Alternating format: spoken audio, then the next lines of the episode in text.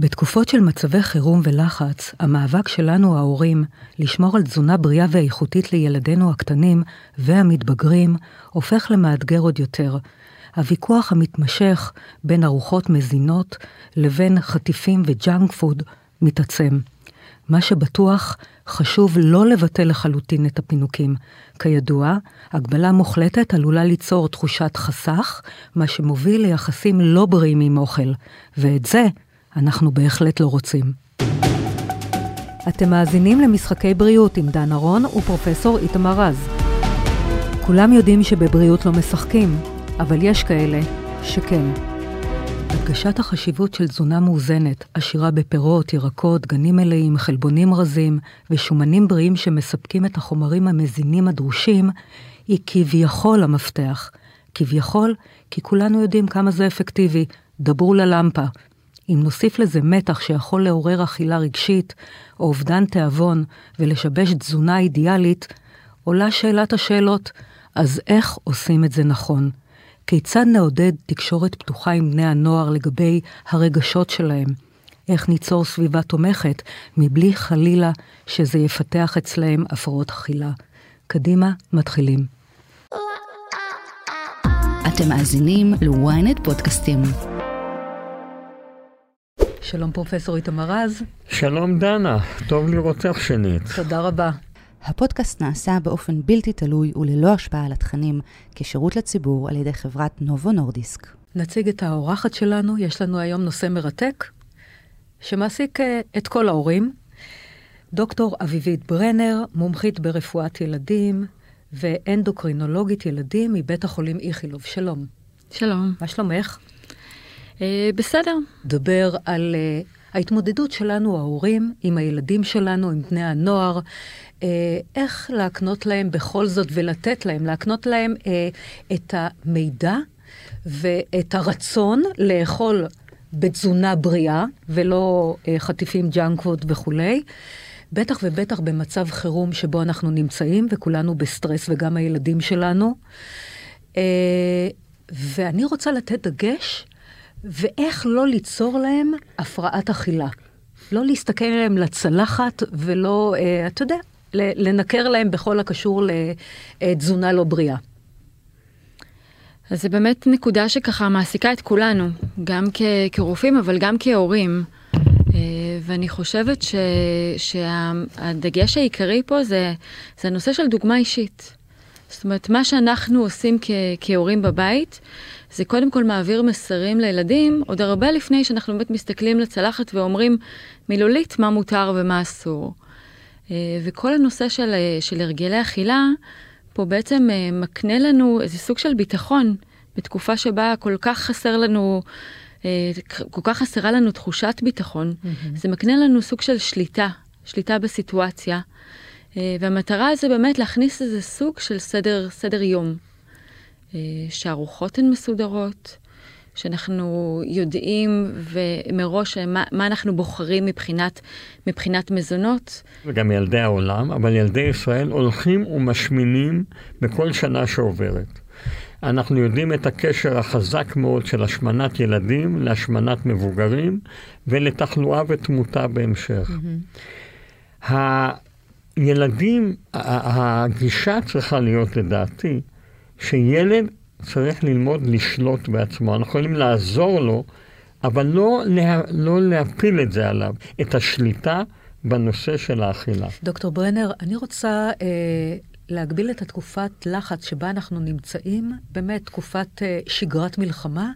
לתקופת הקורונה. עדיין אה, רואים וחווים בצורה משמעותית את העלייה בהשמנה של ילדים כתוצאה מהשינוי שגרה כל כך משמעותי שהיה בתקופה של הקורונה.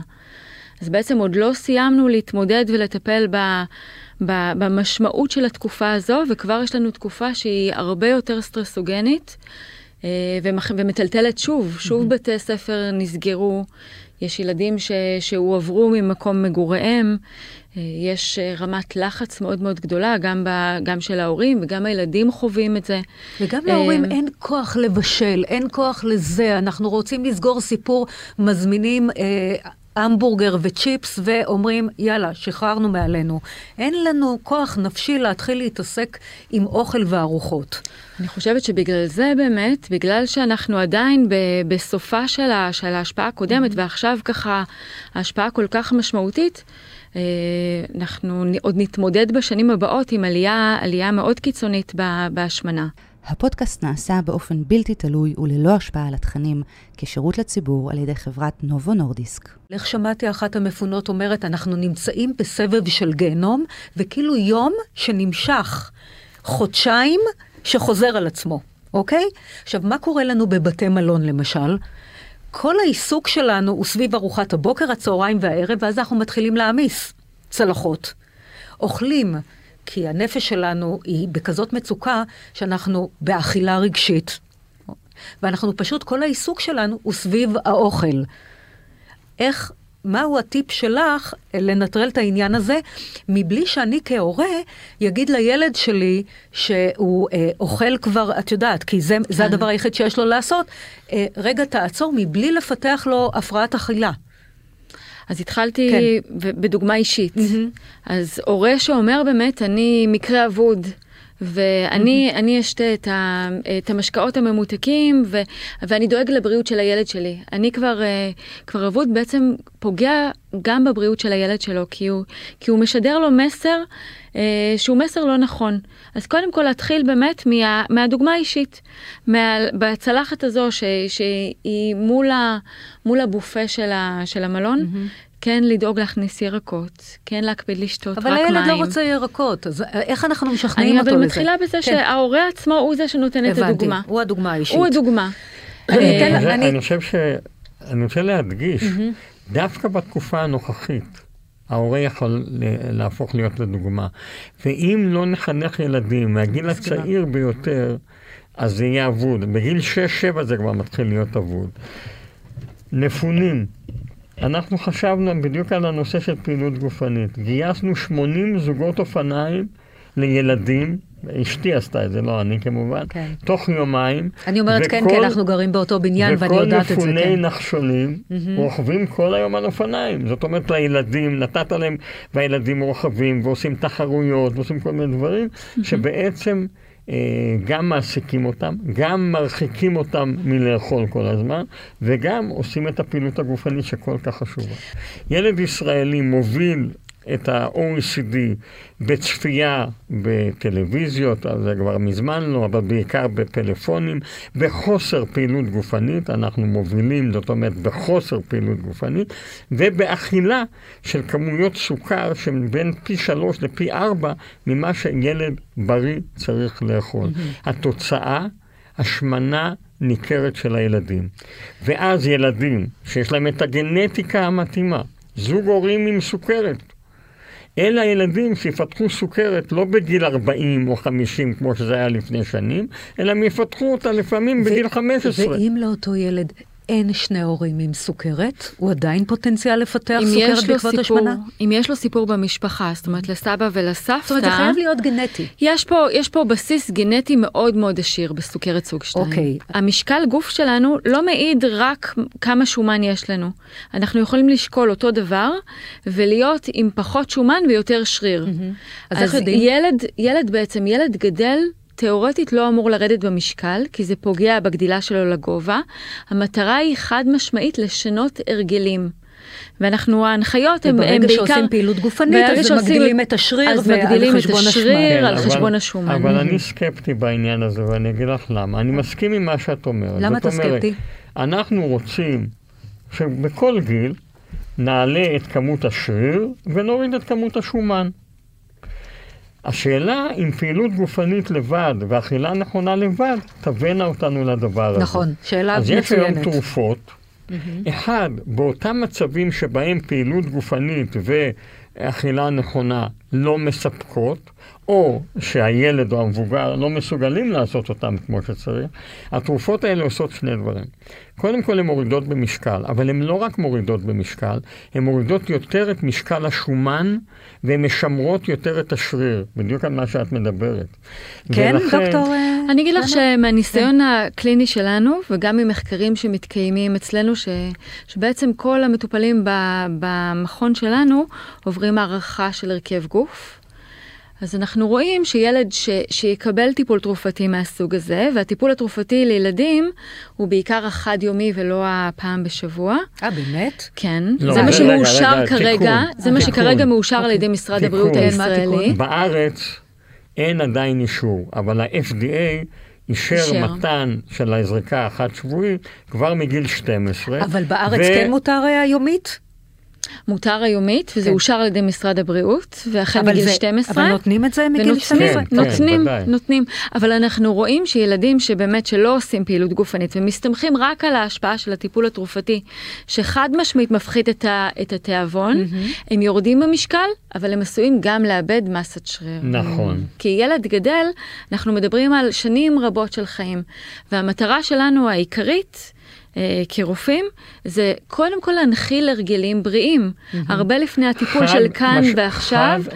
זה לגרום לילד לעבור ממצב שההרגלים שלו הם חד משמעית. מנווטים אותו לכיוון של מחלה, לכאלה שמנווטים אותו לכיוון של חיים בריאים. נכון, אבל זה נכון לגבי כל אחד, לא רק ילד, נכון. זה נכון לגבי כל גיל, וגם אם אתה מנחיל את זה, פעמים רבות זה לא יספיק, ואז תצטרך את התמיכה התרופתית.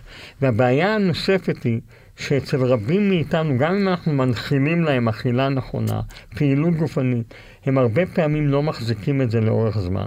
ולכן מקומן של התרופות כיום הוא כל כך חשוב. כן, יש בהחלט התפתחויות תרופתיות מאוד משמעותיות, אבל כשנדבר ככה על אוכלוסייה רחבה ועל המניעה, שהיא החלק הכי משמעותי שלנו, בטח בתקופה הכל כך לחוצה הזו, אה, אז המטרה שלנו זה קודם כל למנוע את ה, באמת את, ה, את ההשמנה, את העלייה במשקל, את ההרגלים הלא בריאים. אה, כדי שלא נזדקק לטיפול תרופתי ארוך שנים. על זה, כן. אני רוצה להגיד מילה אחת על זה. המטרה שלנו היא לחנך את הילד מגיל שנתיים. אוקיי, אבל מה עושה משפחה עכשיו שיש לה יל...